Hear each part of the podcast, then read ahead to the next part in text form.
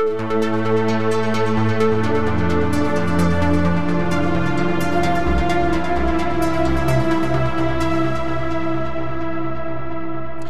and welcome to the Sensibly Speaking podcast. This is Chris Shelton, the critical thinker at large, coming at you for another awesome hour of towering power here on the Sensibly Speaking podcast, brought to you on iTunes, Stitcher, Google Play, iHeartRadio, who knows how many other pod- podcast platforms, and with video here on YouTube. Hey guys.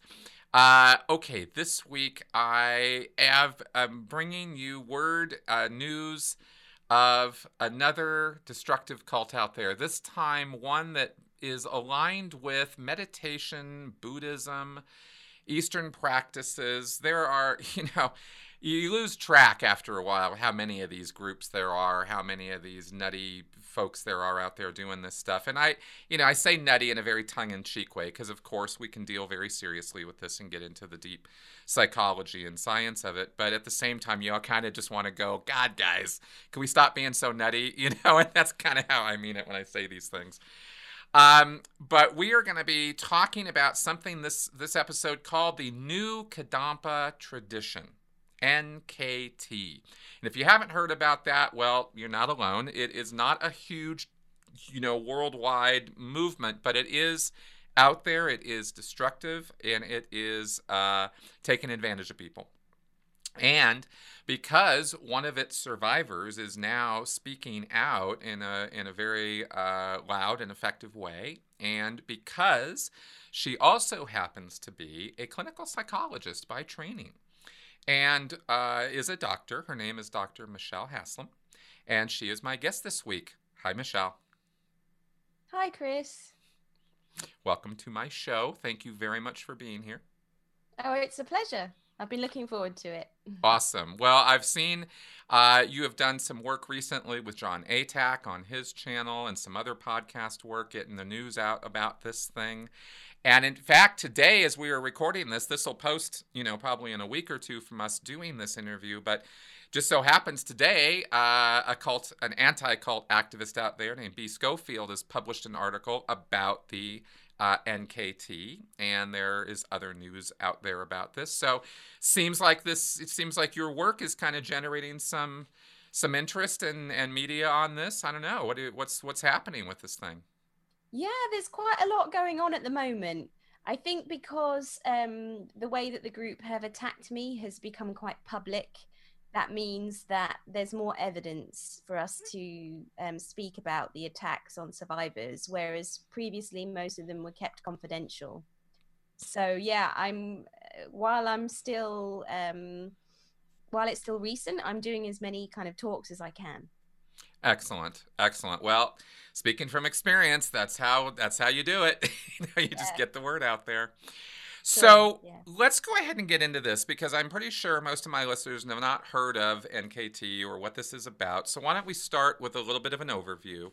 What mm-hmm. is the new Kadampa tradition, and like, and how big is it? What, how, and and you're in the UK. Is that where they're based, or what? You know, how how is this group operate? Sure, yeah. So um, the kind of mother centre is based in England in the Lake District, and um, they claim that they do have centres all over the world. Um, they claim that there's 1,300 of them, but if you look into that, it seems to be kind of exaggerated, and, and most of their centres are actually um, kind of small groups that operate in libraries, public buildings, and not their own centres. Um, you know that has that has no parallel at all with any other destructive cult like Scientology. Like exaggeration, you mean? Oh, no, not at all. Oh, they're classic, and I, I just, eh, you know, I, when parallels come up like that, I have to take note. I, I don't mean to interrupt you, uh, no, but I probably, but, I probably will too many times during this. that's absolutely fine, Chris. And I would say actually that the NKT is the Scientology of Buddhism, so there'll probably be quite a few of those parallels. Awesome. Yeah. What, please continue. Yeah. So um, it's really difficult to know how many followers there are. Um, so I can't, I can't really accurately say that. Um, I would well, say, are we? Would we say hundreds, thousands, tens of thousands, hundreds of I would thousands? say at least five thousand. Um, Oh, tiny, real tiny. Okay, good. yeah, I mean, po- poss- possibly more. Mhm. Uh, I know that um, about that number kind of tend to attend festivals where they sort of travel all over the world to go to festivals. But beyond that, it's really difficult to know how many people actually read the books or go to classes. So, you know, I, I can't really um, I can't really say. But Fair enough. Um, yeah, so they have um, weekly classes in their centres and branches, and they also have correspondence classes that you can do. Um, they have lots of books in bookshops and online, all by Kelsang Gyatso, of course. Okay, and so this guy, Kelsang Gyatso, this is the leader or this is the founder, and uh, we're going to talk more about him uh, as we go through the podcast here. Folks should know that nobody's seen this guy since 2013 publicly, right? He has not made any appearances at all, and the um, the uh, data about this, and, and uh, like I said, we'll go into more detail about this, but just so everybody knows up front, the senior members right now are claiming that he's off on a writing retreat, strict retreat, right? But a lot of former members believe that um, some of his most recent books might not even actually have been written by him, because he's apparently there's publications coming out under his name. Um, again, a lot of parallels with Scientology there, but I'm curious: is that your position? Do you think that's what's going on? Yeah, I do, Chris. So um, the followers believe that he's an enlightened being, that he's an omniscient being, and that he's the third living Buddha. Uh, but it turns out that he didn't even complete his Geshe exams, and he was expelled from his monastery. And uh, That's kind of a black mark. yeah, yeah. So he's not considered to be a qualified Geshe um, by anyone else, and Let's Um, let's clarify real fast. What's a geshe? What does that word mean? Well, it means that they've done all their exams to become qualified to teach Buddhism, basically. Um, I'm sure there's more to it than that, but I'm not really an expert on Buddhism. So I kind of got drawn in through the mindfulness movement, really. Ah, okay, got it. Yeah. And by the way, uh, if anybody is curious about the Buddhist, the deep Buddhist aspects of this, uh, I think your first interview with Jon Atack, he wasn't shy about sharing his knowledge about Buddhism, and there's quite a yeah, quite a bit of commentary there about that. I also am no expert in Buddhism of any kind, and so you and I will be on on similar ground there on that. I'm not going to pretend to get into the depths of Buddhist belief, but if you are interested, I will put a link to that uh, interview you, with you in the show notes here so people can see that. But yeah. I would say that Jon knows a lot more about Buddhism than I do. fair enough. Fair enough. And when you get drawn into a sect that teaches a a very particular form that's not considered mainstream, you think that you're practicing Buddhism, but you're actually not. So, um, but because you're only reading the books by your guru, uh, and you're told that you shouldn't mix traditions and you shouldn't read other books because it will just confuse you, and then he's the only one who's around, so of course you read those ones. Yeah. So, um, coming back to your original question, Kelsang Gyatso hasn't been seen since 2013. Um, and followers are told that it's because he's in writing retreat, so he's basically kind of retired from teaching. And they're also given this narrative that he doesn't turn up at festivals, like big openings of temples, because they can't secure the perimeter sufficiently to en- ensure his safety because they're quite paranoid about him being assassinated. And when he was still attending, security staff were instructed to wear bulletproof vests and to take a bullet for their guru. So there was a lot of kind of self sacrifice um, for the guru. And um, yeah, so actually, most ex members just believe that this is a persecution complex that's kind of designed to make you feel afraid of leaving and afraid of the outside world, but also to kind of elevate him to an even more magical position.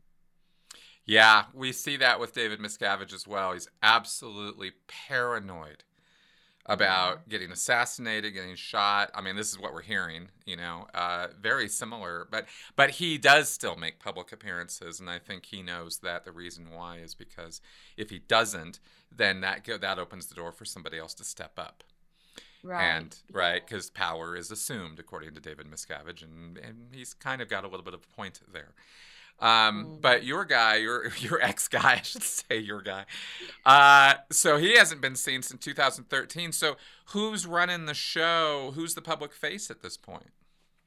Yeah, well, um, there are a few senior teachers who um, teach, and the books that have been released in the last few years, most of us ex members believe that they were written by um, the senior members pretending to be him using his name. Um, we believe that he's probably got a degenerative illness um, or he's passed away, but an enlightened being isn't supposed to get a degenerative illness. So that would be another reason why he couldn't be seen in public because then it would be obvious that he wasn't a Buddha. Yeah, Buddhists with dementia don't don't sell so well. Yeah, I mean you can't control your mind if you have dementia, right? And B- Buddhas are supposed to be able to control their mind. Right. So yeah. Um so it's kind of whenever um followers ask questions for example in the facebook group these get shut down very quickly and comments get disabled um and questioning is not really um encouraged. Um and they made a recent video where they at one of the temple openings where they ask everyone to talk about how he isn't really there, but he is really there in your heart and your mind. And the fact that they even made this video and asked people to say that he was there um, kind of shows just how much they're trying to control the narrative at the moment. Makes total sense to me. Uh, you know that I yeah they have their own YouTube channel. Mm. And it was interesting to me in looking at some of their videos before we did this interview here, just kind of get a look and feel of what they're about and what kind of, you know, product they're putting out there. Um, the comments are disabled on every video I looked at on their channel. Maybe not every video, I can't say that, but every one I looked at, and they're posting up to now.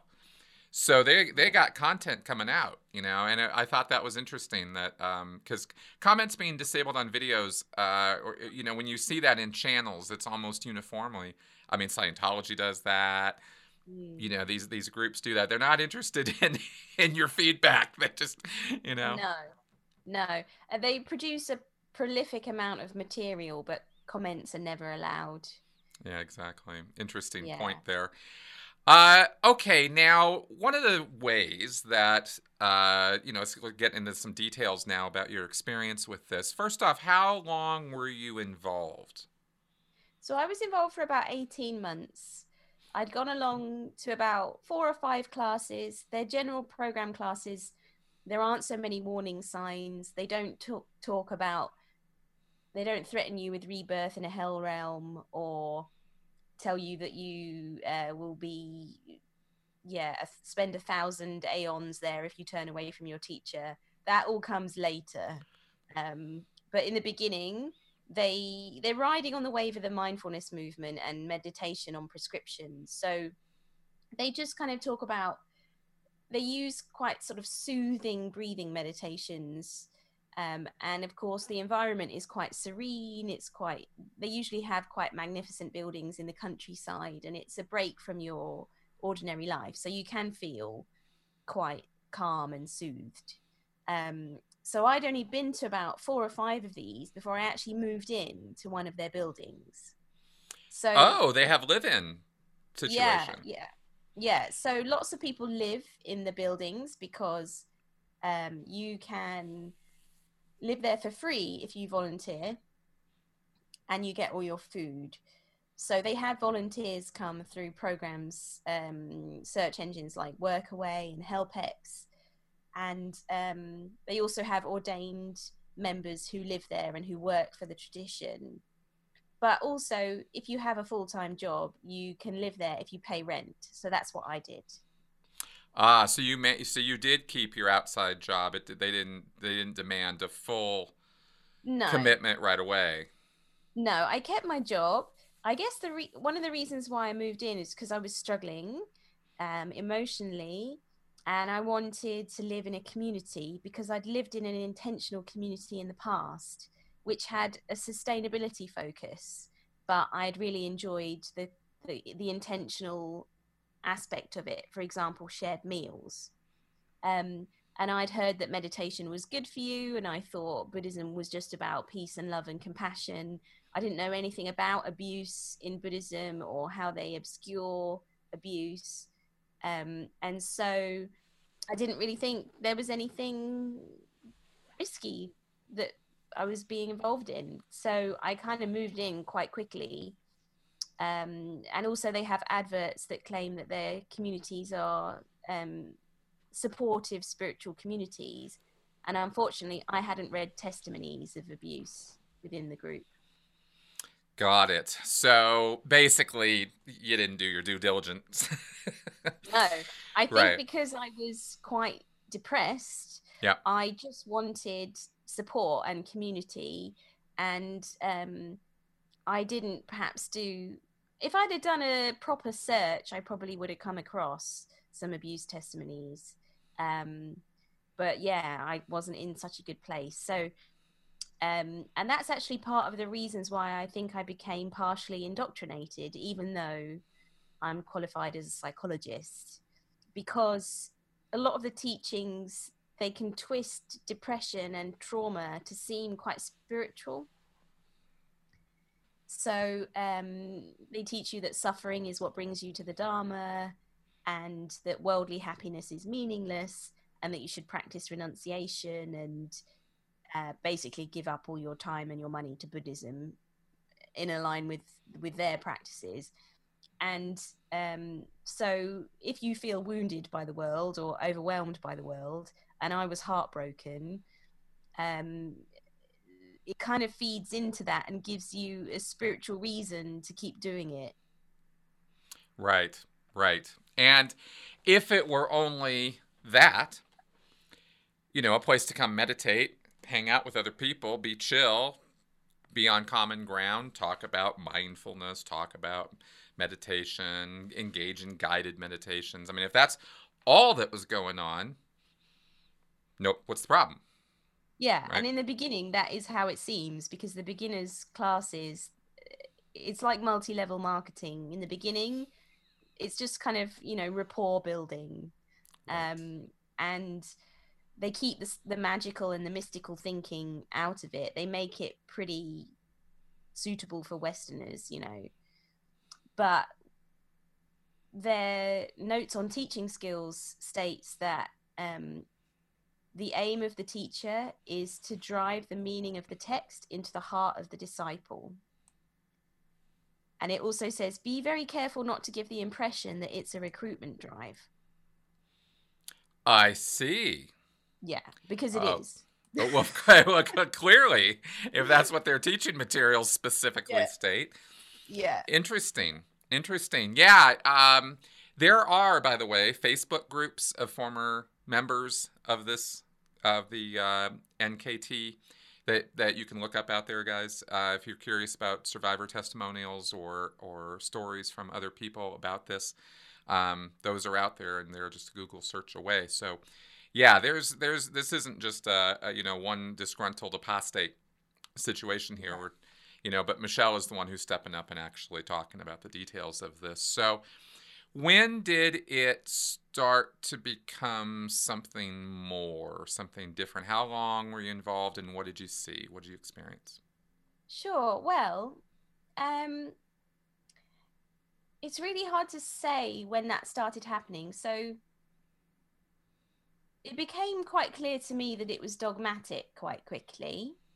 Um, but you're kind of just told it's ancient wisdom and um, it's beautiful and it's blissful and it's pure and it's nectar like and i kind of got a little bit affected by that because people are talking about how special the building is, how it has special energy, because of all of the compassionate minds that have been generated by all the practitioners. And um, yeah, so I was influenced by this. And um, but soon they introduce the the doctrine on destroying your self cherishing mind. Hmm. So basically, Your self cherishing mind. yeah so it's a bit like all groups kind of aim to get you to destroy your ego so that you are easy to you know exploit really um so they they believe in something called a mental continuum that passes between rebirths so they don't understand mental health. They don't understand trauma or the fight flight response. Um, they believe that focusing on virtuous um, thoughts and images is if you do that most of the time then you'll be guaranteed a more fortunate rebirth or to achieve enlightenment. So basically that means being happy all the time so Is this um, sort of law of attraction kind of thinking in terms of a karmic sort of think happy thoughts, think think positively, be mindful, and good things will karmically come to you? yeah basically they believe that if you have a negative mind or an angry mind that you're generating bad karma and that that will mean you have a more unfortunate rebirth or you're moving further away from enlightenment Interesting. Did they divide? I, I'm just going to ask questions as we go. I'm just, you know, just from what you've told me here. So, yeah because you've mentioned a few times, you know, rebirth. You're going to have a bad rebirth. You're going to have a good rebirth. You find out later there's hell, and you're going to go to there if you really, you know, don't cooperate. Um, which I think is fascinating in a Buddhist tradition that there's a hell. But okay, Mm. so so there's this eventual idea that you know acting in the now being good now thinking the good the right thoughts now you'll get the good rebirth what does enlightenment mean what was your understanding of where you were going in, within this lifetime Yeah, so it's really interesting because I never believed in enlightenment personally. Um, and yet I still became partially indoctrinated because um, all of the teachings on like gratitude and becoming less selfish and more compassionate, you know, they tie in with some of my values and with some mental, uh, Western mental health principles like, you know, a gratitude practice and um, all of those things. So I kind of did start practicing uh, and doing some of the spiritual bypassing, which I'll define a little bit later. Um, I think because I have a history of childhood emotional neglect, it's quite easy to convince me that I don't really matter and that I should focus on others and that other people's happiness is more important than my own because that's kind of how I felt anyway. Um, so again, it kind of gave it a spiritual twist. But the true believers, what they believe is that um, enlightenment is kind of when you're omniscient, you can see past, present, and future all at the same time, and you're you're permanently happy, um, and that you basically stop existing as a human. You would be a Buddha, an enlightened being. Um, and it's very tricky to dispute any of their claims because they say that Buddhas only appear to people who've achieved enlightenment. So you could say that um, you could never argue the fact that perhaps enlightenment doesn't occur according to their belief system because they'd say, well, if you have an impure mind, you won't see Buddhas, you won't see enlightened beings. So it's you. That's why you don't believe in them. That's why you don't see them. Interesting so it kind of a closed logic system you, you know Absolutely. Yeah, Yeah. yeah, makes sense. But it but the path into this and and and let's be clear is mindfulness and and meditation and that's that's just I mean there's lots of groups doing that. I mean meditation is as old as rocks. People have been meditating and I my experience with meditation is limited. Uh, it's not it's not nothing. Uh, we didn't meditate in Scientology. There's nothing like that. But in reading about and learning about meditation after post Scientology, I've read Sam Harris, uh, who you know his book Waking Up, um, where he talks extensively about how he has spent years seeking enlightenment and mindfulness and, and meditation, and how he is. He, I don't think he used mindfulness actually, um, but I but he definitely has done a lot of meditation, and he's gone over and studied with Eastern masters and this kind of thing. And the thing I walked away from his experience with it and his framing of it was that meditation is um, uh, a way of, of, of getting to a point where you realize that you are yourself an illusion. That the, that the awareness of yourself, that the stories we tell ourselves, that, the, that this so called consciousness that we have is really just a collection of systems in the brain that are operating that really have a, that really are a zero sum game where at the end at the end of it there isn't really anything there. There's just these different parts of the brain talking to each other and they give us this illusion of self. And by meditating you sort of get to a place and this is my interpretation of what i read but by mm-hmm. but by meditating you get yourself calmed and chilled to a place where you actually can kind of recognize that and be okay with not really being anything and I thought that was kind of interesting. Like I said, that's my concept of what I walked away from it. What was that all being Sam Harris? What was your idea of this, and how did it go as you went along that the meditation became something different? Because if that's how they're getting people in, but then they're yeah. twisting it into this other thing, how does that path work exactly? Yeah, I mean, I remember reading Sam Harris while I was in the group because I wasn't um, a true believer, and I I still read other books, and you know, I was working as a psychologist, and you know, so clearly I wasn't only reading Kelsang Gyatso's books. Um, I was kind of non-committal, but um, yeah, and I remember Sam Harris saying that you can perhaps have moments of enlightenment, moments of wisdom, but I don't think he believed that you could reach a permanent state where you're in that all the time, which is what the NKT believe. So they advertise themselves as teaching mindfulness and meditation and modern Buddhism. I would argue that it's none of those things. That's just the marketing that they've developed to get Western people through the door and to part with their money. So, um, they don't teach mindfulness, they teach thought stopping.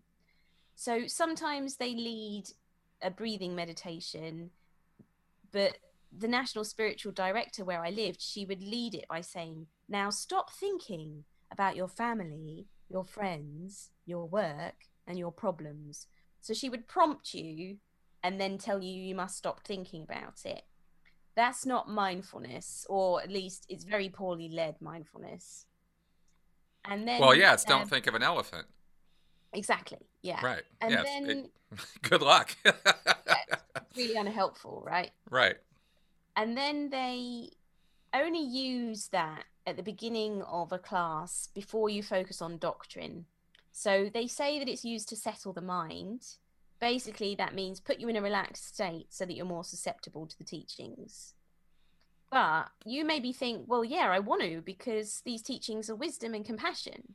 So you don't necessarily think that you're being made vulnerable to the doctrine and that's a bad thing because maybe you think, well, I am a bit of an idiot and like I would like to be wiser and kinder.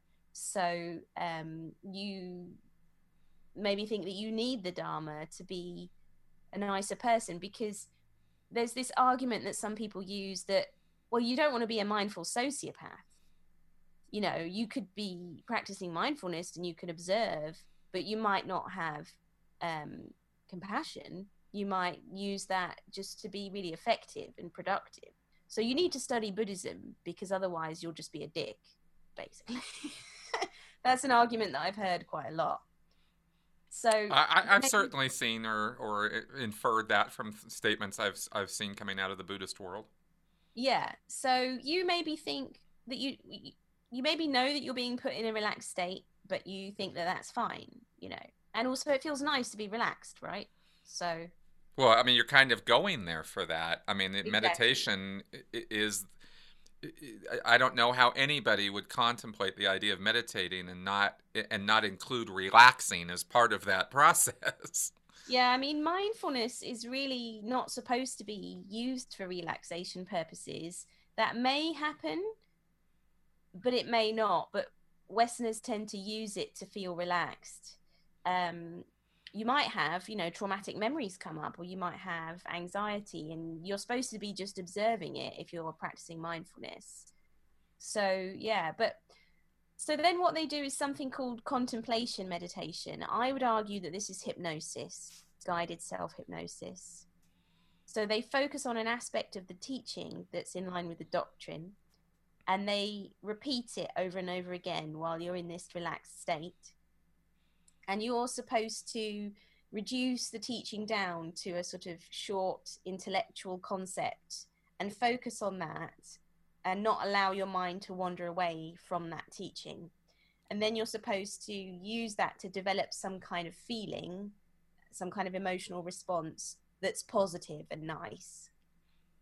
Um, and until this becomes an automatic part of your thinking, so that all these positive minds, virtuous minds, are just appearing automatically. So it's basically indoctrination and thought reform. Huh. Now, a lot of people would listen to that and go, well, that doesn't sound so horrible. Yeah. And th- this is why, in the beginning, it feels good. Mm-hmm. Because um, you're generating these blissful feelings. You're in a lovely environment. You're perhaps being treated well by a community. They tell you you've got fortunate karma. Um, if you're attractive, they'll tell you that you must have done good things in a previous life they have you know beliefs that make you feel um, wow you've had such a fortunate uh, rebirth to have even found this tradition you know you're already really you best use this human life to achieve enlightenment because you've been given this opportunity right that's the mystical magical aspect but if they know that you're a sciencey person and you're a skeptical person they might use another way to kind of make you feel that it's a good idea. Um, like you know productivity or um you know yeah calm peaceful minds. So initially this feels good because maybe you're heartbroken or lonely or um, depressed. And there are some um, proven benefits to compassion based meditation. So if you imagine usually you imagine that you're receiving these blessings from buddha. So that's a bit like a compassionate mind meditation where you would imagine a compassionate figure loving you. And you would um, maybe be feeling really kind of blissed out basically. Um, so lots of people find it quite addictive but then what happens is you're supposed to generate these positive minds when you're feeling a negative emotion so this is spiritual bypassing. Mm. Let's uh, let's define that real fast um, as a term. I looked this up, and it's uh, a tendency to use spiritual ideas and practices to sidestep or avoid facing unresolved emotional issues, psychological wounds, and unfinished developmental tasks. Developmental tasks, I guess, meaning like in the developmental process of growing maturing, that yeah. sort of thing. So you're yeah. using spiritual ideas and practices to kind of shunt that or avoid that rather than deal with it head on. Although I think some people, spiritual bypass kind of gives the idea, maybe they're sold on this idea by, well, it's, you know, we're going to deal, I mean, Scientology auditing is, you know, we're going to deal with this spiritually. We're going to address you as a spiritual entity. And, and by dealing mm-hmm. with you directly as to, as to who you really are, you know, as a being, we yeah. we're, you have to deal with this body and all of its nonsense and and trauma and stress and, and negative emotion. Nah, nah, don't deal with any of that. It's all just spiritual. Is that is that kind of the attitude or the, the, the yeah? I mean, they don't understand trauma at all. They see any kind of negative thought or emotion as a delusion so that's what they call it. So um, that means anything that's not in line with the ultimate truth, which is in their teachings, that's considered a delusion. So the idea that you exist is a delusion. The idea um, that you have needs and desires that you should try and meet is a delusion. Um, the idea that your happiness is just as important as other people's happiness is considered a delusion. Really? Yeah. So the only things that are considered virtuous minds are ones that are considered to be working towards destroying your self cherishing um, and exchanging the value of yourself for the value of others. So, um, what this means is, I'll give you an example. Um, they practice something called rejoicing in other people's happiness. So, the idea is that you're not supposed to ever feel jealous because you should just experience joy for the other person who you're jealous of. And at first you think, well, that's kind of nice. You know, I'd like to be able to do that. I'd like to be able to be happy for someone instead of jealous because, well, jealous, jealousy is painful and it makes me unpleasant to be around. So you're maybe not thinking that there's anything wrong with this. But if you imagine, say, um, you're in an unhealthy relationship and you're jealous of someone because they're in a healthy relationship and you just try and be happy for them but you don't address the fact that you're in an abusive environment or um, that you um, are in a coercive relationship so the way that i saw people use this is basically um, they also use it to avoid feeling jealous of outsiders who ha- who are still engaging in worldly activities. So people who are still building a life, still having um, fun. Uh, the teaching is used to encourage you to practice renunciation, give up your time, your money, your energy to just practicing their practices, and just rejoice in other people's happiness. And so these teachings are used um, for the purpose of expanding the group and keeping you within the group and practicing something that they consider to be equanimity um, rather than understanding your needs, working on assertiveness, um, all those things. So, but at first, spiritual bypassing feels good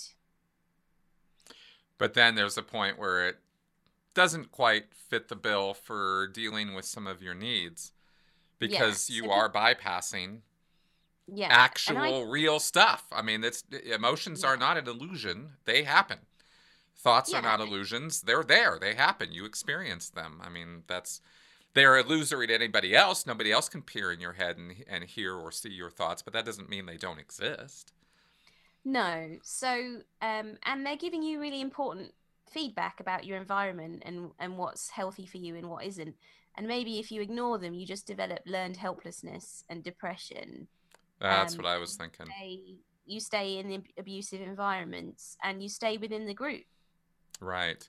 Because then it becomes a thing where it can be used against you of, oh, well, now you're being jealous. Now you're yeah. being it, you know, I, I, again, the Scientology connection, you're, you're being misemotional.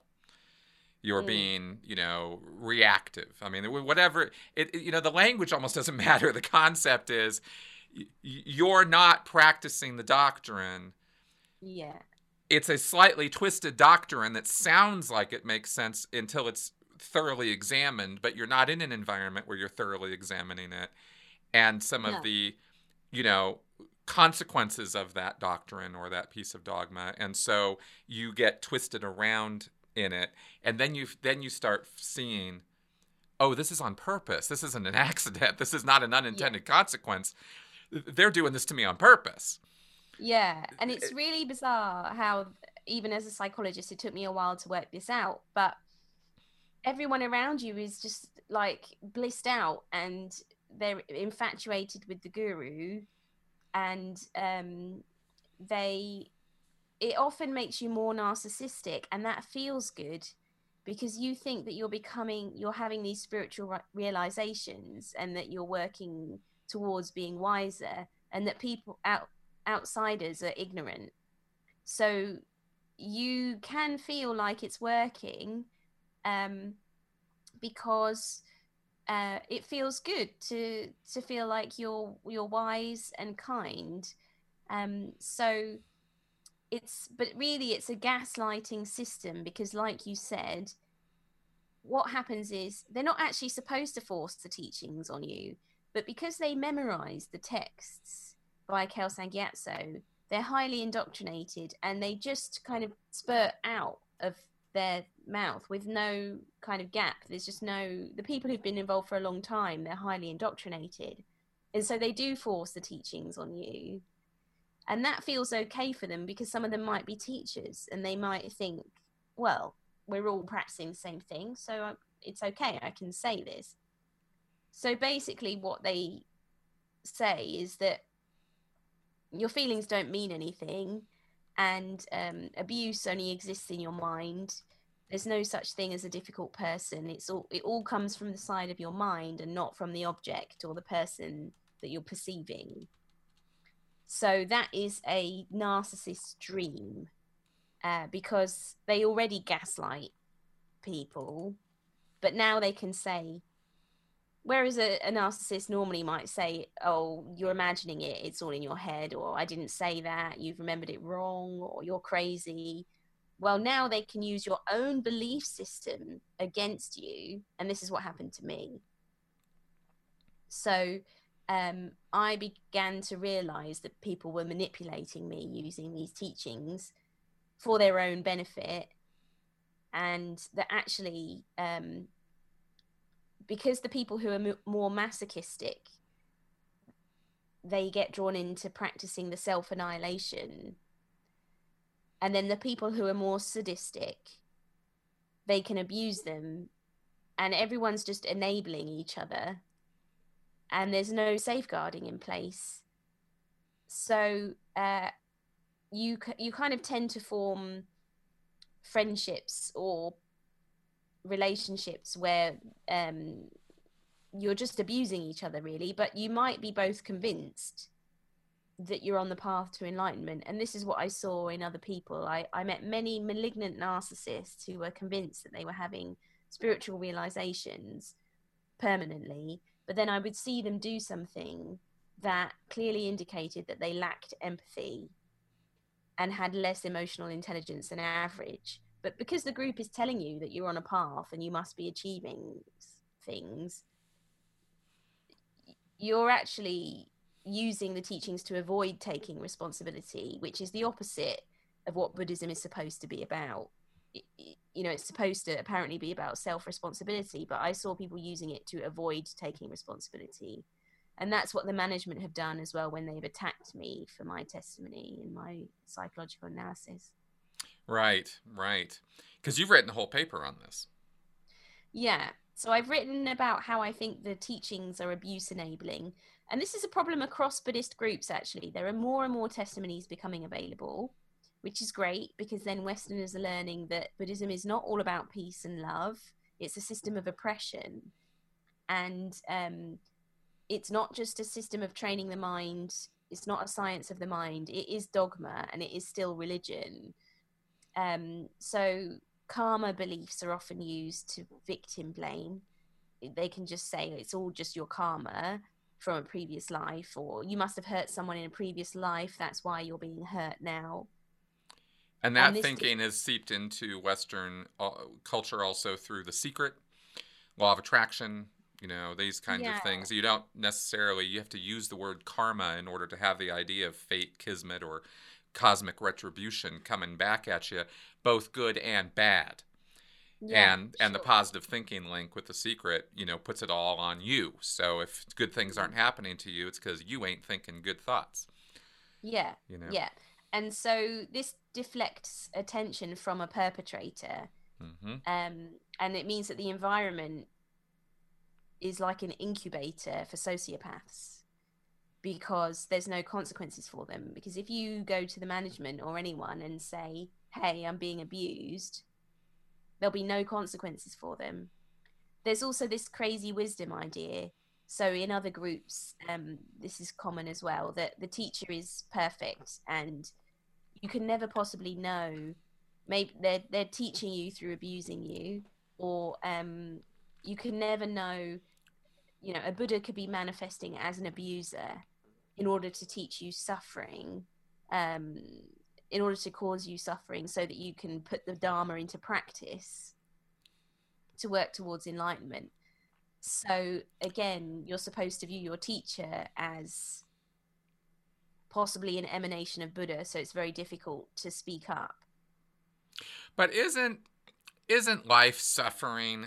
You know, isn't isn't trauma good for us? Isn't isn't suffering and pain and some level of abuse a, a way of growing somehow? Well, the trouble is, is that if people are going to use that excuse to keep you in an abusive environment and get away with it, and you're actually you have a history of childhood abuse and you have poor boundaries and you think that you deserve to suffer more, you're just going to end up with more trauma. And you're going to enable them to be abusers. So yeah yeah I, how... yeah i don't I, I i i know my voice doesn't communicate well sometimes that way but uh, i, I was being slightly facetious of... there. Yeah. Yeah yeah yeah yeah yeah sorry. No sometimes no it's all good. i i wanted to know i wanted a, an honest answer to that question actually so i'm glad you gave me one. Because well, it's true it's... you know you're not going to enlighten somebody by beating the shit out of them you know? No and it's interesting because um I've been very very resistant to any kind of well, you learn from suffering since then because the group attacked me and that was one of their teachings. So when people have tried to say, "Well, didn't you learn from it?" I've just really wanted to punch them in the face. right. Um, it makes gratitude really difficult as well because when you feel like these teachings have been used to manipulate you, then you're like, do you know what? No, I'm not going to be grateful for your bullshit. And I might not forgive you I won't practice premature forgiveness because if you're using that as an excuse to treat people like crap, I'm yeah, that's that's not okay. So it's strange. Um, it's actually made me more resistant to some of these ideas than before I became involved. Um, so um, yeah, you may learn um, you might learn how to spot abusers and how to stay away from them. I well, would say that. Yeah. I mean, this this goes back to. I mean, we there are old concepts in our cultures. No, you know, no pain, no gain. Mm, right. Yeah. I mean, th- th- th- these these basic concepts are very very simple, uh, old old old ideas. Might is right. You know, this kind of stuff. Um, taken out of context, Mm. You know, these things can be are used con- constantly to abuse people, and, and for mm-hmm. no other reason than to abuse them. It is straight up abuse. We're even learning now through uh, health and fitness and whatnot. If I if I if I have what I've read, if I remember in all of this right, um, that all of this no pain, no gain stuff in the sports industry and the sports fields and weight training and stuff is actually horseshit. It's you know, if you're doing that to your body on a regular basis, you're that's self abuse. That's not that's not you know that's not how you should be even muscling up. And this is this violates like decades, you know, centuries of of tradition and thought and you know the best people yeah. know that this is how you do it right and and it translates over into this kind of thing with Buddhism and the suffering, because you have to suffer to somehow achieve these states of, of bliss and enlightenment. And mm-hmm. I, you know, and it's a whole concept that is a kind of unquestioned, you know, from from a young age. You know, we yeah. are we are sort of indoctrinated with this, and so that concept is used by abusive personalities mm. over and over and over again. And I think this is just another aspect of it. And it speaks to the age of just how old this idea is. Yeah. And you know? I think there's always an agenda there with that kind mm-hmm. of an idea. Um, so the um, the tricky thing is is that a lot of these groups um, they think they understand the mind. They think they understand mental health. Like the NKT, they even advertise themselves as offering courses for overcoming depression and anxiety. But they don't understand neuroscience and they don't understand how trauma affects you physically and mentally. So um, they're telling you that you need to suffer more, but with no understanding of how you will actually develop complex trauma that cannot be overcome through cognitive concepts. So there's a lot of evidence now that trauma is held in the body, um, a lot more than we've ever known. And I, I witnessed a lot of people who had been involved for years who had really severe immune system disorder, disorders and chronic fatigue. And I think that's because they've been doing so much spiritual bypassing and traumatizing themselves with no understanding of how trauma actually affects them. Um, so, yeah, because I'm a psychologist, maybe it became clearer to me quite quickly. Um, but yeah, these abuse enabling teachings. Um, apparently, it's it's common that that none of the Buddhist groups really understand trauma. Exactly, and how would they? That they, don't. They it's exactly as you said, and and they don't study. They have no way of studying, and you know the yeah. actual the physical biology of it, right? And they don't yeah. engage in the psychology of it. So they just do the spiritual bypass. Well, it's all a spiritual problem. This is what Scientology yeah. gets away with too. And the um, problem is, mm-hmm. like the no self hypothesis has started to reach Western psychology. And because that comes from kind of Buddhist philosophy, people are like, oh, it's all reaching, the ancient wisdom is finally reaching Western psychology, you know, the, the no self, you know. It kind of gives people the impression that um, it's the ancient wisdom of Buddhism it's going to kind of teach us how to handle our own mental health eventually. Um, so, and actually, there are a lot of therapists and psychologists and researchers who I would argue are indoctrinated and they have the wish to spread the Dharma through research. So, Jon Kabat-Zinn, for example, I read an introduction, an introduction in a um, current opinion in psychology um, uh, what do you call it edition and uh, he's talking about spreading the the Buddha Dharma and how wonderful it is and how how it should be spread to every corner of the world and how this is urgent. You know, there's all the aspects there that really remind me of how evangelical the NKT was. You know, the urgency, applying for every problem in every part of the world for everybody, um, and I think that researchers often don't question other researchers when they talk like this because maybe they think they're worried about it being seen as religious persecution or discrimination or they just don't understand enough about Buddhism to argue with them. Um, so actually, um, yeah, it's these groups they don't understand mental health at all. Right. Basically, I think you're I think you're absolutely right, and I think that if they did, and we were looking at something that was truly revolutionary as a practice, then we would see a lot less mental health problems in the East, where this mm. comes from and has existed for centuries in various forms. There have been hundreds, perhaps thousands of different forms of Buddhism. I haven't seen one of them, you know, produce a steady stream of you know, mentally incompetent, mentally challenged, mentally, you know, people who have mental health issues, you know, going into these groups, becoming cured and coming out going, "Oh yeah, I feel great now." You know, like that that's that's that's not how this looks.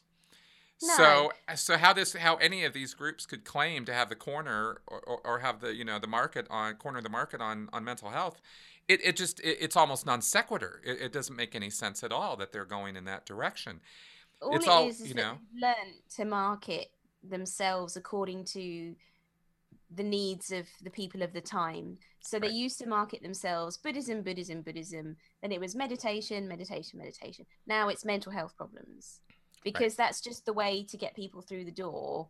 Um, so, and we've projected our own kind of wishes for a, a a happy, healthy, lovely religion onto Buddhism, and we've been sold it as you know, oh, practices in the East are more pure and they're less degenerate, and we're really capitalist and selfish and full of ego, and you know, we need to go back to the way things were.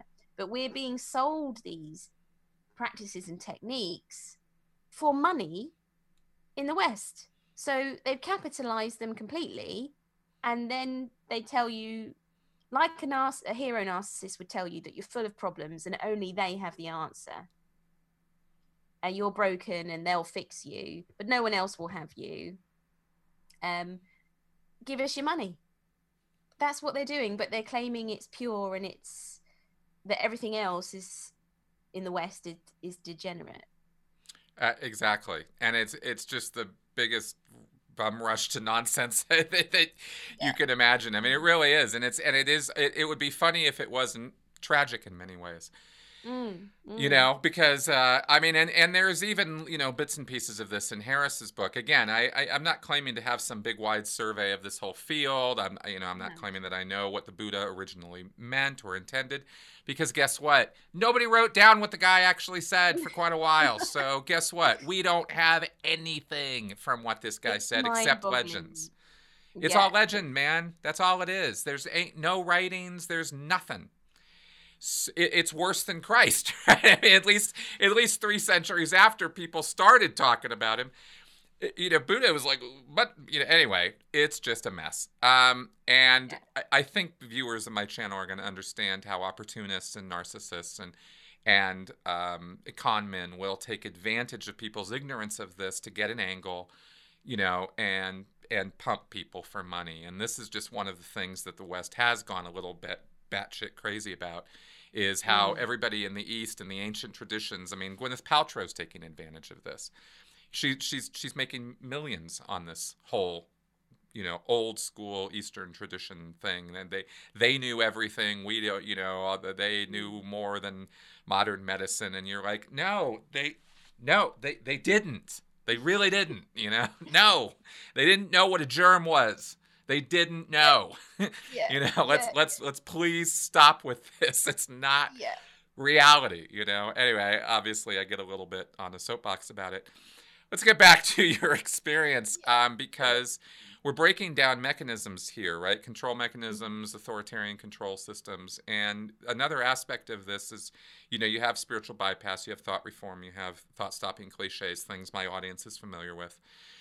We also have this um, something that I'd like to talk a little bit more about. And you're a clinical psychologist, so you're somebody I actually get to ask real questions about with this, right? Mm-hmm. What is disassociation? Okay. Yeah. So dissociation is a big part of what they practice in the NKT. So you know when you did that thing where you say, "Oh, well, where are my thoughts? Where are my feelings? Where is my body?" Like um it's just it's kind of an illusion. Well that can result in dissociation. So in the nkt they practice this by um, contemplating the emptiness of the body. So they would point at a different body part and say you know where is it? Who who am i? Like i'm a, just a collection of parts. Where is the me? And so you're kind of dissociating from your sense of yourself as a person as a feeling being with needs and so this is part of the doctrine that helps you to overcome having needs, basically. Um, they don't practice mindfulness of the body. So the combination of that means that you're not grounded in the body, you're not sensing the feedback you're getting from your environment, and you're practicing trying to remember that you don't really exist and that other people don't really exist. So this can result in derealization or depersonalization. So feeling like you're not real, feeling like things around you aren't real, if you practice often enough. When you're in the group, this will be actually reframed as something virtuous and spiritual. But if you leave, it would be re- reframed as a sign of a dissociative identity disorder. So, of course, what happens is when people do leave, they actually are suffering, usually with PTSD symptoms, but particularly with dissociation. This is rejoiced in when you're in the group, this self annihilation, detachment from the self, the no self hypothesis approach, because it's seen as, you know, you're detaching from your worldly um, your desires and um, your self-grasping ignorance um, but it's actually highly dangerous. And for people who already have trauma so you're likely to be drawn into the group if you already have trauma because suffering is what brings you to the dharma and it helps you make meaning out of your trauma.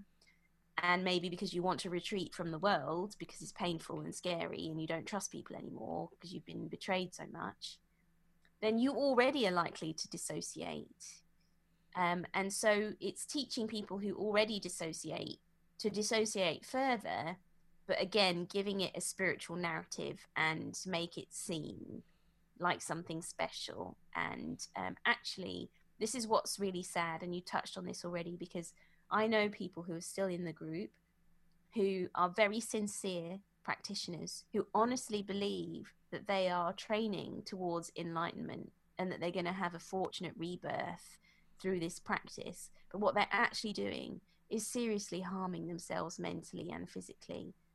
And like I say, I think that's why I saw people with so many chronic health difficulties because doing this over the years does actually damage your physical health eventually. Absolutely. So you might end up with, um, you might have irritable bowel syndrome because you've stayed in so many situations where you feel unsafe. Um, or, yeah, you, you're not adjusting your environment to what your body's telling you you need. And so eventually your body will start to you know even cancer is uh, has been linked to unexpressed emotion you know. So um i don't think I there's argue... a whole lot of question in most people's minds that you know one's state of mind one's emotional health, one's emotional intelligence, one's way of dealing with reality is connected with how your body's doing. Yeah. Well, in the mm-hmm. NKT, they believe that the, the body is just manifested by the mind. Well, of course they do. And, and, yes, and they do in Scientology as well. But this is a false dichotomy because, yeah. And this is something I think actually goes, speaks to another, um, one of these well, I think there's a. I think this sort of false dichotomy is spread throughout most of our cultures, actually, uh, in our modern world, and it's one of these unexamined ideas that when you start to examine it, as I've been doing recently, you start going, "Wait a minute, why did I ever assume this had to be true?" And that is this sort of false division that we put. We put we sort of take this line at our neck and go, all all the stuff up here is different from all the stuff down here. Mm right? And we have this weird idea that there's a mind and you know there's a brain there's a mind. Well you know obviously that's not a weird idea but we have this idea that it's something separate different and completely uh, uninfluenced by or relatively uninfluenced by the rest of what's going on with the rest of us. Yeah. So and we this... find that this is completely wrong. Yeah. And you mm. could even say that cognitive behavioral therapy for example can sometimes suggest that like it you usually do look at your bodily reactions as well but this idea that we should just think more positively again gives a lot of power to the mind. Um, in the nkt they believe that the mind actually exists at the heart so it's you know they don't really believe it's connected to the brain. Um, yeah so but i i agree with you yeah we do tend to believe and a lot of these um, meditation practices they don't include the body sufficiently. Yeah i would just like to suggest to people that they check that out that they sort of check their assumptions a little bit about that because um, the brain as an organ is just another organ in your body. It's part of your body it's it's it's not separate from you. The, you know this idea. I, I think this comes out of 1950s horror movies. You know the the brain in the jar. You know what I mean? And somehow it's like yeah. this this living entity that can exist without the rest of the body, and that that's not how brains actually work. Uh, no, you know, brains no. brains exist to regulate the the the the organs of the body. The, the, the you know the the state of the body. That's what it's there for, and so to, to, to, to pretend that you can remove it you know from the body or treat it as something separate from the rest of the body is is is ridiculous. Your brain is affected by the state of your intestines. The brain is affected by the state of your leg. At Mm. 24/7, every single second of every single moment of your life, your brain is affected by these things. It's receiving input from your body all the time, and people don't people aren't aware of this, and so they they don't think about it. You know, because literally Mm. they don't think about it.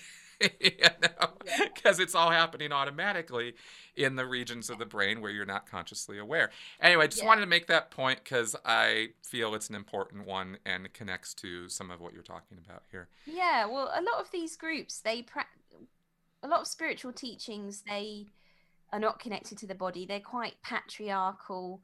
They sort of suggest that feelings are, you know, just hysterical reactions. You know, it, this whole approach is very masculine as well. Um, the That's an that- interesting point in the Buddhist world. I had not thought about.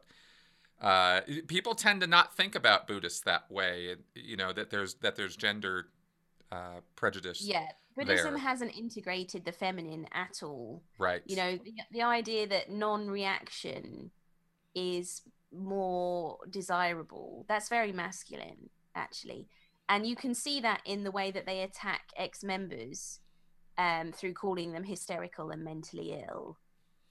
Like you said any reaction that you display is just seen that you're a spiritual failure. Whereas actually you could be having a really important reaction to finding out that you were in a dangerous cult. And it wouldn't be healthy to have no reaction to that. Oh, I've just found out that at- what I thought I was doing is actually the opposite of what I was doing, and that I was actually harming myself. And um, oh, this group actually are like Scientology, and they attack people into silence. I don't think I was supposed to be equina, you know, equanimous. right. That would probably make me a sociopath, right? Those loads of people have suffered, but I'm just gonna sit here and be terribly calm. Exactly. And in fact, you know, it, it's funny how uh, you know they'll they'll criticize or get on you for a negative reaction, but of course a positive reaction is perfectly acceptable, even though it's just as much a reaction as a negative one. Yeah, I mean, even this distinction between positive and negative feeling states, we have decided which ones are positive and which ones are negative based on social norms. Really. Exactly. English people, we already have difficulty expressing anger. So if you tell a load of English people that anger is not spiritual, they'll go, okay, great, because I'm really terrible at expressing that anyway. oh, that sounds healthy.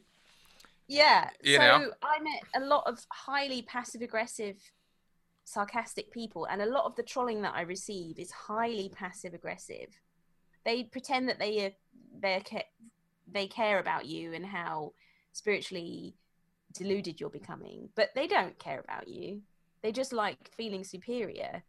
Um. So, yeah. I mean, obviously, positive and negative emotions as well is like obviously some of them feel nastier but um, I think it's really exacerbated by how we respond to other people's painful emotion. We say that's a negative emotion. A lot of the time, it's because we can't handle this person's feeling or it makes us feel uncomfortable, you know. Um, and if we feel less, we're easier to control. Exactly. Exactly right. It, it really does at the end of the day it really does come down to us understanding ourselves and we're and we're just barely getting there uh, in psychology right now to Yeah. to some of these concepts you know what I mean it's I mean it's really still in its infancy so It is, yeah. so there's still so much to learn and you think you know and this is the other thing that these groups uh, push is that they've got it all figured out and Mm. we know no, no, no, no, no, no. There, there. Nobody's got this figured out. Anybody, anybody who's telling you they got this figured out, they got all this figured out, they're lying to you. Like, Yeah. like let's be really super clear, right? They're lying. Yeah. Even if they think they're telling the truth, they're still lying.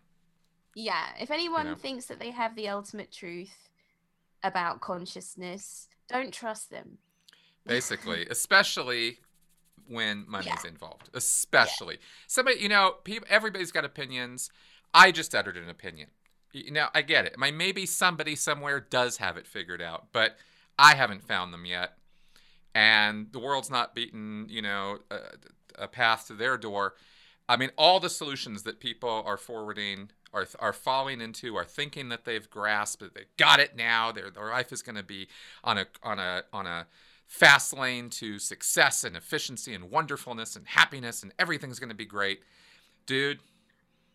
Get real, man. That ain't how life works. yeah, know? it just ain't. It's the combination of the self help movement and the sort of enlightenment movement and um, our constant wish to be happier than we are and to get duped into buying things and uh, going on courses that promise that they will make us happier. But this one's a kind of twisted backward one because it says all that other stuff is really capitalistic, but we're really pure. exactly. So give us $5 and we'll tell you how. Yeah, yeah. right. I'll tell you how different we are from all those capitalists. Yeah. Now, there's also, in terms of techniques here, in terms of like uh, cult mechanisms, because uh, just returning to that theme, we also have uh, memorization, right? We have rote memorization. This occurs in Scientology. This occurs in a lot of these groups. But there's an emo. But you mentioned um, in talking about this before we did our interview here that there's an emotional regulation aspect to this. They're memorizing the leaders, the founders' words, and they use this somehow for emotional suppression or regulation, or what's what's that about? Yeah, so I guess it's again like the spiritual bypassing. Hmm. So, um, like you said before, it's a closed loop self-referential system. So, um, if you feel sad, you just focus on this teaching, and um, there's quite a limited number of options. So you just learn when I feel this, I focus on that. Um, and so it becomes a tool for self regulation. I mean, this is still very difficult because evidence shows that thought stopping techniques don't work very well. And um, a lot of people, even in CBT, say that they find it really hard to generate a more balanced alternative thought. But we're not talking about balanced thoughts here, we're talking about self negation um, mainly so an invalidation of your own feelings and that's um, and that's where my attention goes because Scientology is all about that as well, especially at the highest yeah. levels. It took me years after coming out of Scientology to learn how. Well, first to learn that I was suppressing emotions as strongly as mm. I was because I wasn't even aware of how tight a lid I had on it. Um, but then, yeah, it, it's an avoidance yeah. If you're taking some teaching and, uh, okay, I'm just going to think about this now. Well, that's not where the sadness is coming from. So what what are you doing?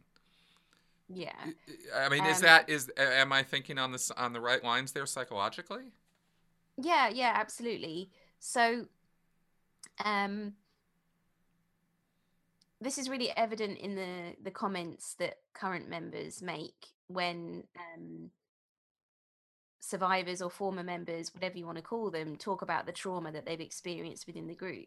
Because this triggers cognitive dissonance for current members, it makes them very confused because they don't believe in trauma, because they believe that suffering should help you to trans you should be able to transform suffering emotional pain or whatever into the path to enlightenment so they don't understand that you could have actually gone on to develop trauma and not be more enlightened. So, but because it's really hard for them, they turn to the teaching. Um, so uh, they just invalidate the trauma of former members by calling us survivors in quotes and um, talking about trauma as if we're just making it up um, because and they just yeah they just decide that we're uh, jealous because it's a narcissistic group and it feels really important to people when other people leave they imagine that we must be jealous.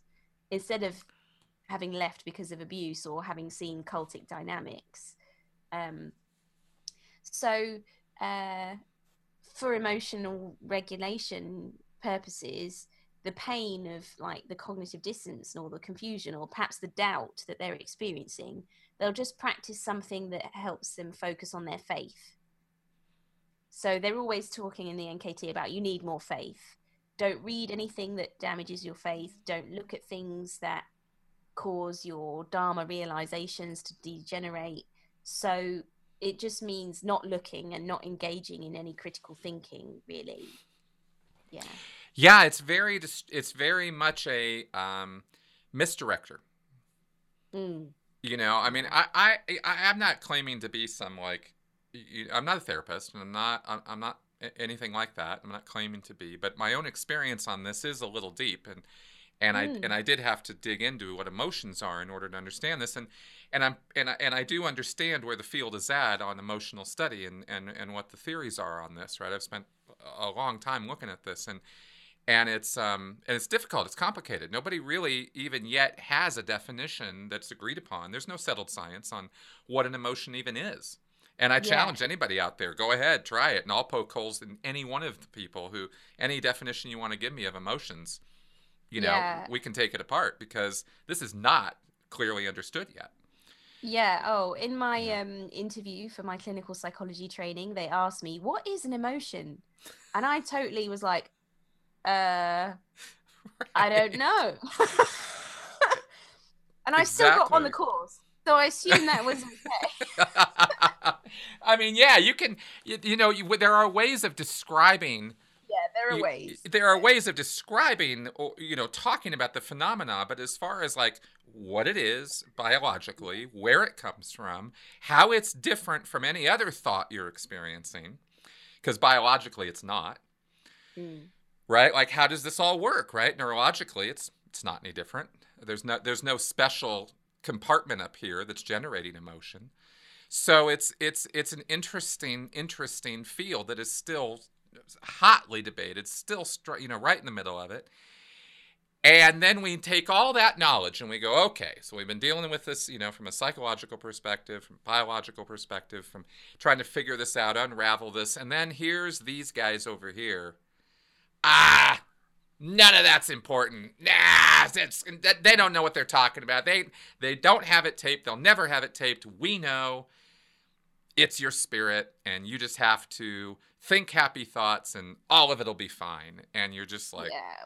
Well, they believe that feelings don't mean anything. Basically, that the feedback doesn't mean anything because their agenda is to get you to work for them and give up everything so they don't want you to be in touch with your intuition or your perception that nailed it that's yeah, exactly I mean, right. I would say mm-hmm. I would say that they don't know that they're doing that necessarily because you know, I met people who really do believe that their version of the Dharma they really do believe in it, you know. So I wouldn't say that um even the teachers necessarily know because they're in a state of infatuation and they probably do feel happier and they're in a, a community um, and like i say it can be narcissistic so you can feel better than you used to because you feel more important and, and wiser. So it's not that they necessarily know um, that you know and they really do think that the dharma needs to be spread to every corner of the world so that everyone can feel like they do. So it's only really when you leave and then you fall apart mentally and physically or you can't communicate with outsiders because you say weird things and they think that you're a jerk that's when you realize that you weren't achieving enlightenment um, you were just indoctrinated but you wouldn't realize that unless you leave and then you have a significant period of time with distance from the group. Exactly. The one thing that all cult survivors have in common different groups, different belief systems, different cultures, races, gender, everything. None of that's in common. But the one thing that, that cult members do have in common is after you leave, you gain this newfound ability to critically think about the group you were involved in. And mm. the reason I highlight this is because when you're in the group, you do not have that ability. And it's mm. almost a defining characteristic of what it means to be in an extremist situation or an authoritarian high control group is you do not have the ability to critically think about that group. You've bought into a series of agreements that have shut that faculty down. Yeah. And and this is why all of us feel so fucking stupid when we come out. And this is why people who can think critically and look at the group from outside, who are never members, never part of it, never bought into those agreements, look at it and go, you'd have to be a moron. You'd have to be an idiot. What kind of fool would fall for this? Well, it, it, it's all a practice in, it's a study in shutting down people's critical thinking skills and that's what we mean when we say you don't question the beliefs you're all that's discouraged all that you know there's all these mechanisms in place that are Mm. designed to shut that down yeah. you know Yeah, and they're given a lot of um there's a lot of awe and um emotional contagion around why those practices are you know really meaningful and really spiritual and this is the meaning of your life and all that other stuff that's not the meaning of your life and you know it took me a while to come forward partly because of pride because i'm a psychologist and it's embarrassing that I was partially influenced by this. I wasn't as influenced by the people who met Kelsang Gyatso because I he was already in writing retreat by the time I joined. I'd never experienced awe for him, and I always found the statues and photos of him a bit creepy. like, Like- all you the pictures of hubbard all throughout the scientology orgs Yeah, so um, they put bits of his hair in these statues. right i saw that that's right Yeah. he's got these statues guys around in his temples and stuff and and it has a hair from his head like all the statues have a hair and that's what keeps them pure Yeah, and it's not normal in Tibetan Buddhism for it's it's considered inauspicious to make a statue of the guru while he's still alive, but they've made one of him and he must have authorized that. You know, they but they say that oh, it's just because of what he represents to us and but only a narcissistic leader would let his entourage produce gold statues of him when that's not in line with the way it's usually done, you know exactly um yeah so i so i was only partially indoctrinated by the kind of generosity gratitude equanimity stuff um because i'm conflict avoidant and i i've i'm not, wasn't that in touch with my emotion and i was heartbroken. So i didn't want to be feeling some of the things i was feeling. And i don't like anger. My parents used to fight a lot. So there's lots of things like that i was sort of slightly influenced by and you know you just think oh yeah well who doesn't want to be more peaceful? Like that's people share quotes and memes about buddhism on social media all the time you know? So um this is just kind of socially acceptable isn't it? So um yeah and yet in the end i had to come forward because i couldn't sleep at night. I just had seen too much and my perspective was changing the the more i the time passed and i read testimonies of abuse and because i'm a psychologist my testimony and my analysis has a lot more weight and i just couldn't hold it in anymore. And so i deal with the shame of in a way it's kind of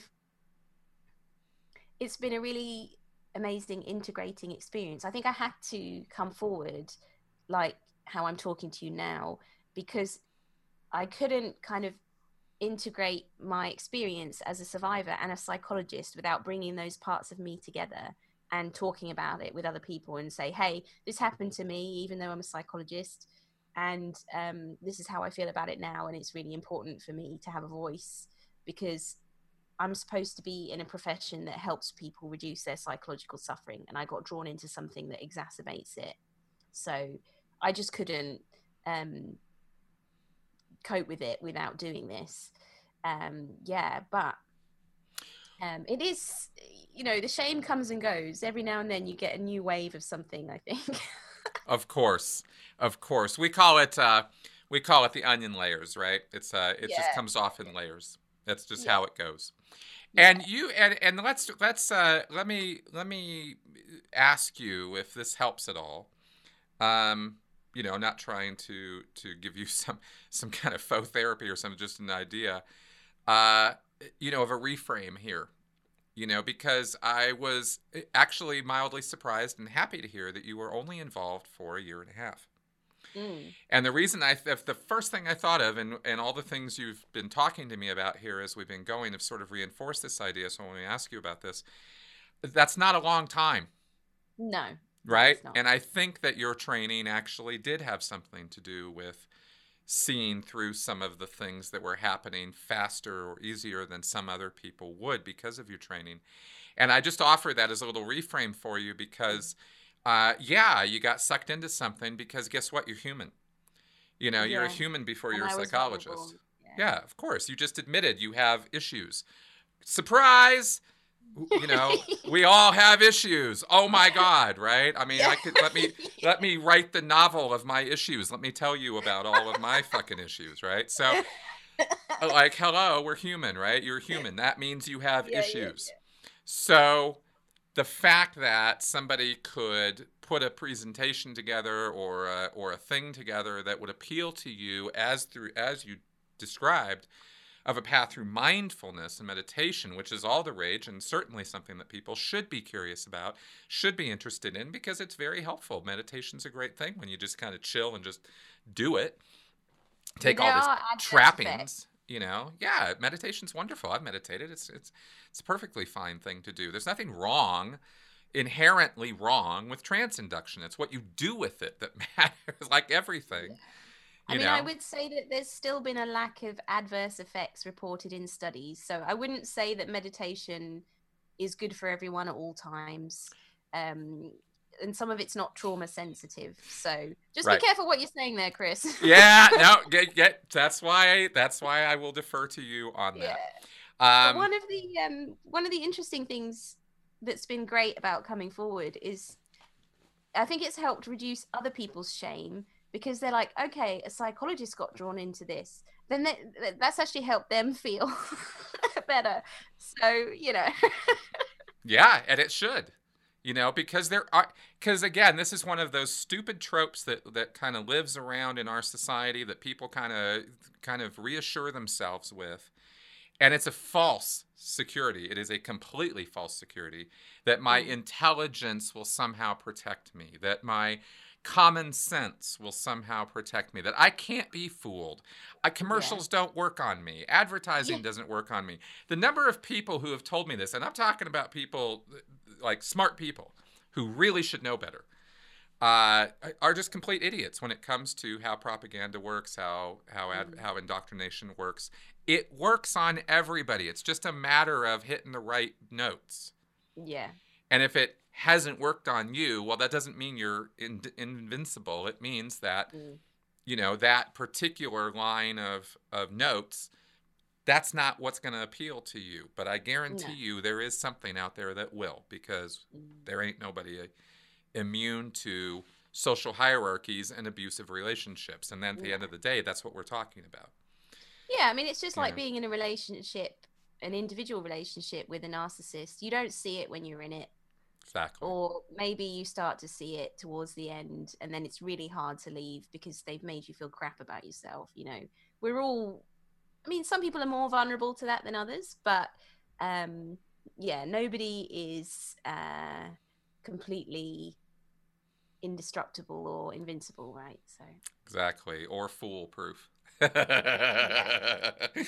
so, okay, so now let's talk briefly about um, some of the abuses because um, we've talked about cult mechanisms, of course, which are themselves abusive behaviors. But Mhm. what have you become aware of since, you know, at, at the end of your journey and coming out and now talking about this? Um, you know, what kind of things are we talking about here? Because it's getting, I, I understand that there was more that was done by this group or individuals in this group than just, you know, taking advantage of people or taking some of their money from them. Um, Yeah. What else is going on in this in this situation? Yeah, so because of the abuse enabling teachings that I already mentioned, um, I would say that psychological abuse is enabled um, in a way that's used to get free labor out of people mainly. Um, because they believe that if you're doing something for the center, that's you're going to be accumulating merit, which you can sort of cash in towards your enlightenment, like cha-ching. I, I see it now like a computer game, like Sonic the Hedgehog collecting rings, you know. Right. Um, Got to get them all. Yeah, yeah. Power up. Um, so it's mainly that, and then also, unfortunately, tantric ideas have been used to take advantage of people sexually. So the idea that having sex with your teacher is somehow more spiritual than average sex or that you're generating yourself as a deity and then having sex with someone else who you're imagining is a deity. I don't fully understand it, but basically, it's just a way to have sex with people, but you're saying it's more spiritual. Um, so that has occurred. Uh, even the celibate monks, um, Be Scofield's article that came out today mentioned that that they have engaged in this, and this breaks their own internal rules. Um, but they often obscure the fact that this is going on. They've um, told sexual assault survivors that you know they shouldn't go to the police because it would ruin the NKT's reputation. You know, so and then um, isn't it amazing? one for one for one for one. Self preservation of these groups always takes precedence over transparency. The hypocrisy, when it's a, a Buddhist group, the hypocrisy is ridiculous because they're always talking about non attachment to reputation. And yet, the, the way that they attack people to ruin their reputations in order to protect their own, the hypocrisy is absolutely staggering. Yeah. Yeah. So um, they've sent quite a lot of legal threats to people who've tried to publish books, which led them not to publish. Um, they've sent um, funeral brochures to people's parents with their name on. So it's like a death threat, basically. Um, That's a new one. I've not heard of that one. Yeah. I mean, yeah. death threats I've heard of, but sending somebody a funeral home pamphlet. Wow, yeah. that's that's creative. It's sick, right? Oh, yeah. very. And a lot of these attacks remain confidential. They're not really in the public domain. Um, they've also sent emails threatening to ruin people's reputations, but then haven't. Um, what happened to me was that, um, well, I started to receive threats on the YouTube comments um, on my videos because I allow comments on mine. what? Yeah, say what? Threats saying that I should have cameras outside my house. Um, I don't know if it was them or someone else who's been hurt by them. I don't know. And then the day after I released my written report, they emailed my workplace pretending to be a fellow psychologist concerned for my mental state but it was actually an attempt to make out that I was mentally ill and say that I wasn't suitable for my job. Um, yeah, you and I both have uh, something in common there. We both have hate pages on the web about us. I yeah. call them hate pages. I mean, they're attempts by our former groups to yeah. character assassinate us, and and you have an extensive one, and it it's all on that line of that sort of passive aggressive i care about michelle and she's yeah. i'm very concerned about her mental health because she's going on in this delusional state blah blah blah blah blah when you're just throwing truth bombs about what you've just been through yeah so i'm a hysterical woman really right. aren't i yes. um and uh, you know, clearly, it's it, you very clearly demonstrated hysteria over the last hour and a half here. Yeah. Yeah. yeah. yeah. Well, I did get on the toilet and pretend to be the guru, and that really pissed them off. I, so, they specifically mentioned that in the page. Yes.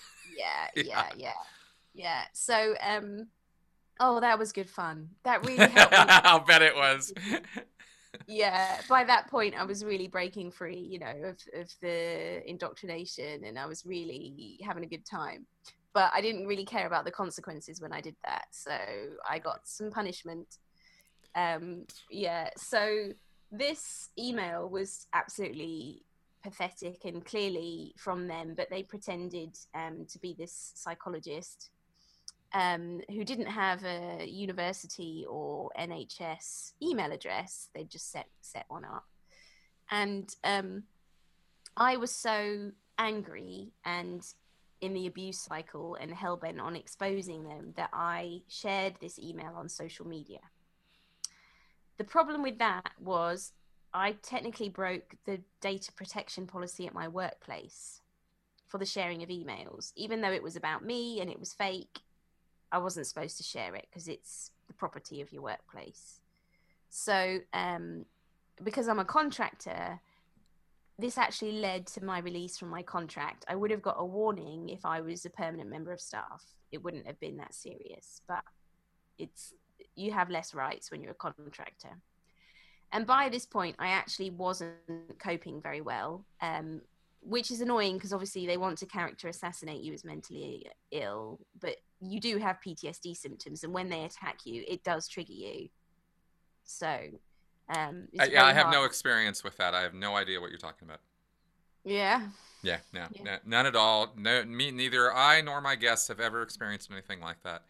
Yeah. Nothing yeah. triggering coming out of Scientology or no, anything like that. No. Yep. Yeah. So. um Totally get it. I totally yeah, get it. Yeah. And then, then a few weeks later, I discovered drmichellehaslam.com. So they bought the URL in my name Taking a page from Scientology's yeah playbook. And it did actually shock quite a lot of uh, current members who aren't really true believers. A few of them actually contacted me to say they were leaving because they were so disgusted. Um, so yeah, they bought the URL and they've written an entire site where they um, it's DARVO, so deny, attack, reverse victim and offender. So they claim that I'm the offender and um, I've ruined their reputation, uh, even though they don't exist. right. Um, and right. that I'm dangerous and I broke the law and all these all the things that they're actually doing. They accuse me of, which obviously that's how they cults operate, isn't it? and they just project it all onto you. And um almost they, it's almost a hundred percent of the time. It's actually yeah. amazing how predictable they can be on that. Yeah, yeah. and i thought that i'd protected myself because i wrote in my analysis that this is how they that they attack people. So i thought well if they attack me then they'll just confirm what i've written. So they'd be more clever than that but they weren't they just used a slightly different fake identity to what they usually use to slander ex-members. They were using a journalist called Indie Hack before, but I called them out on it, so they changed tactic.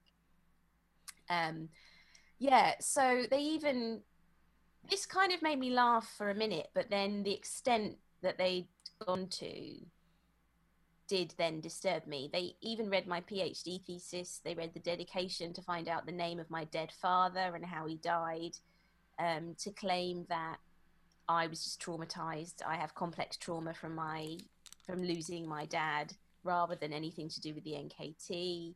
Um, they really went to town, but of course they tear apart my report in a way that proves that it's them because no one else who actually cares about me is going to humiliate me online and tear apart my report. So it's very obvious to outsiders what it is it has actually worked to control the narrative for some insiders, I've been told, because when they're given a narrative that reduces their confusion, they just go with that because it it's a lot less painful. Um, so confirmation yeah. bias is a beautiful thing. Yeah, yeah. So I fully felt the narcissistic rage of of their attacks, um, coming from a group that I see them on Twitter preaching every day about compassion for all living beings. But ex members are not really considered living beings, as you know. Um, they don't have a fair game policy that's written anywhere, but I would say that they do practice fair game. Of course, they do. It's what these groups do. It's it's it's actually just. I mean, we you know Scientology put a label on it, but it's it's just a, a, uniform characteristic of an extremist mindset that when mm. somebody leaves the that group it's well it's like we say you know one of the ways you can tell a cult is you know what happens when you leave yeah what happens when you try to leave you know mm. i mean if a group is truly tolerant compassionate and understanding then it's a live and let live philosophy and there's no other way around that and yet some of these groups who preach tolerance, compassion, understanding. Don't practice that in any way, No. shape, or form. You know. No, not at all. And in a way, it's good that the site remains up. I wonder if they might take it down eventually because it's just showing people the extent that they go to to attack whistleblowers and control the narrative um, instead of taking responsibility, which is the very opposite of everything that they teach. So, yeah, we'll see. Yeah, exactly. We will see. I, it'll be interesting. Like I said, you know, it's um, you know, it's not a huge group. They they don't have unlimited resources. They don't have unlimited, you know, budgets and and all of that. They do have quite a lot of money um, in their Oh, yeah. International Temples Fund. Y- yeah, Um, sorry, I, I wasn't trying to downplay their that. I'm just saying they're not they're not the Mormons. Uh, you know, eighty billion dollars in their in their interest bearing account, right? That's not- it's not Yeah, not it's quite where these much. guys are at. I think it's something like 5 million. Right. Right. So certainly enough money to do damage and, and I'm not trying to downplay that. I'm just trying to say that this is not necessarily a group on par with some of these other groups that we have had to deal with. And I and I, don't and for that reason I believe that you're right that there's a better chance that they'll give up on, you know, going after you personally. Um but it's hard to say. Cuz Yeah, I mean, know. they're a registered charity and they have to justify what they're doing with any of their funds. Um, so yeah, I mean, they have lots of flying monkeys. Um, eh, yeah, who knows? I don't, I don't feel nervous anymore. I did used to, um, but um, I survived their attacks on my workplace and um, everything. I just make sure now that my workplaces are confidential. makes sense. Makes total Yeah. sense. And yeah, speaking out's a thing. It's a dangerous thing. We all have that. And, you know, at any moment, these groups could come after any of us. I mean, me publishing this podcast, who knows? Maybe I'll get a letter, you know? Um, Well, it no would be. one that I've spoken to, um, they did used to uh, send like letter legal letters to um, hosts of podcasts and stuff, but that hasn't happened now for a, a long time. And all the ones that I've done recently, there's not been any problems, so you should be all right. Fair There's enough. too many now who've spoken up, and they never follow through with it. They just send the threat, but they ne- they've never taken anyone to court. So Right, exactly. It's the same thing as all the guests that I've had um, from Scientology, former Scientologists, therapists, and whatnot. Um, you know, there's there there has never been. I what I can say for sure is that I've never seen any direct retaliation because of the fact that somebody came on my channel. no, You know, I do know people who are being fair game by Scientology who have been on my channel. I mean, I'm being fair game by Scientology, but uh, with the website and that kind of stuff. But uh, but I've not seen any campaign started against somebody because they came on my channel. You know, no. of from any group, and Mm. um, and so I don't expect any any sort of backlash from this. But you know, I I'm kind of waiting for the the the C and D letter. You know, here it is, guys. I got it. You know. Well, um, you'll be way down the line because Be Scofield will be their new target after the article that came out today because that's Correct. the first one that's detailed the attacks on survivors and the abuse. So from Yeah. someone who wasn't a survivor themselves. So don't worry, Right. you're way down the line. I'm not not worried at all. And besides, I think Be kind of lives for that fight. yeah, I get that impression. Yeah, I, I'm here to inform. I'm not here to fight. I just want people to learn about these groups and, and because I because the ultimate anecdote or sorry antidote for all of this prejudice, racism, tribalism, cults, extremism, all this stuff. Uh, At the end of the day, the only thing that really does anything about this stuff is education. Uh, it- you know, is, is freeing people from the ignorance that that these authoritarians take advantage of. They lever people's ignorance against them. You know, and that's the other thing all of us have in common is we had our ignorance levered, leveraged against us. Oh yeah, You know, yeah, we did. Yeah, so and now Well- we'll get to to each other, which is lovely, isn't it? yeah, well, it is, and you've been a wonderful guest. I, I really thank you for taking the time and, and telling me everything about this, and I hope I gave you enough time to talk. And Yeah, you did, Chris. It was a pleasure. Thank you for having me on. Absolutely. Um, so I will put links uh, to these articles and, and various things. I am not, folks, if you guys are wondering, I am not going to put a link to the uh, website against Michelle. You know, you guys want to find that, Google it yourself. I'm not going to forward uh, their nonsense, but um, but I will put a link to your paper and your website. Thank you very much. Absolutely. And and if people want to reach out to you, can they do so via your website? Is that how they reach you or is there some other way? Yeah, you can leave a comment on my website um, or on my YouTube. And um, you could also email me at thrivingafterthenkt at gmail.com. But right. I'm not sure how much longer I might be checking that email because I get suspicious emails and things there because they know about that one. So, yeah. Yeah, it's interesting how after you do this for a little bit, you have to kind of carefully read your emails. Yeah, yeah. I get some I get some weird I get oh, some I weird communication sometimes. Uh, yeah. some lovely. I get I get some of the I get, I get emails sometimes that just make my week. I mean, they're just amazing, but other yeah, times I... I get stuff I'm just like, really? Really? I can't even imagine when it comes to Scientology, Chris. Uh, all of it actually, all of it. I mean, because because now people, you know, I get I get lots of emails from people. You should check out this cult, or I just got out of this cult, and you should check this group out. Right? It's like twenty people, and I'm like, uh, you know, there's thousands of these groups, guys. Come on, I, I you know, yeah, I'm gonna do looks like like we just did you know, uh, new Kadampa tradition there. I've done NKT, right? But yeah, but it's kind of like that's that's not really the point. You know, I mean, at this point, I think we know there are lots and lots and lots of varieties of of these groups. But what I'm interested in at this point is talking about core principles.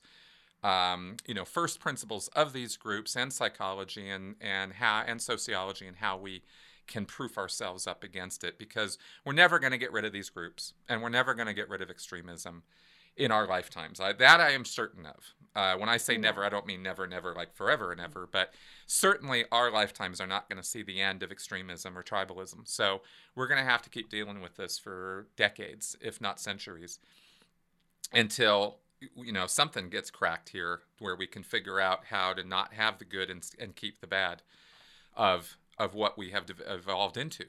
And so, so that's what I'm trying to do. Anyway, thanks, Michelle. I'm rambling now, so we're going to wrap up. Folks, any questions, comments, feedback out there? Uh, leave it in the comment section below. I will let Michelle know when this posts. So she's a YouTube person, so maybe she can come around and check the comments when this comes out. And so if you all have questions for her, you can also leave them in the comment section or at sensiblyspeaking.com. And we're wrapping up now. I will see you guys next week. Bye bye.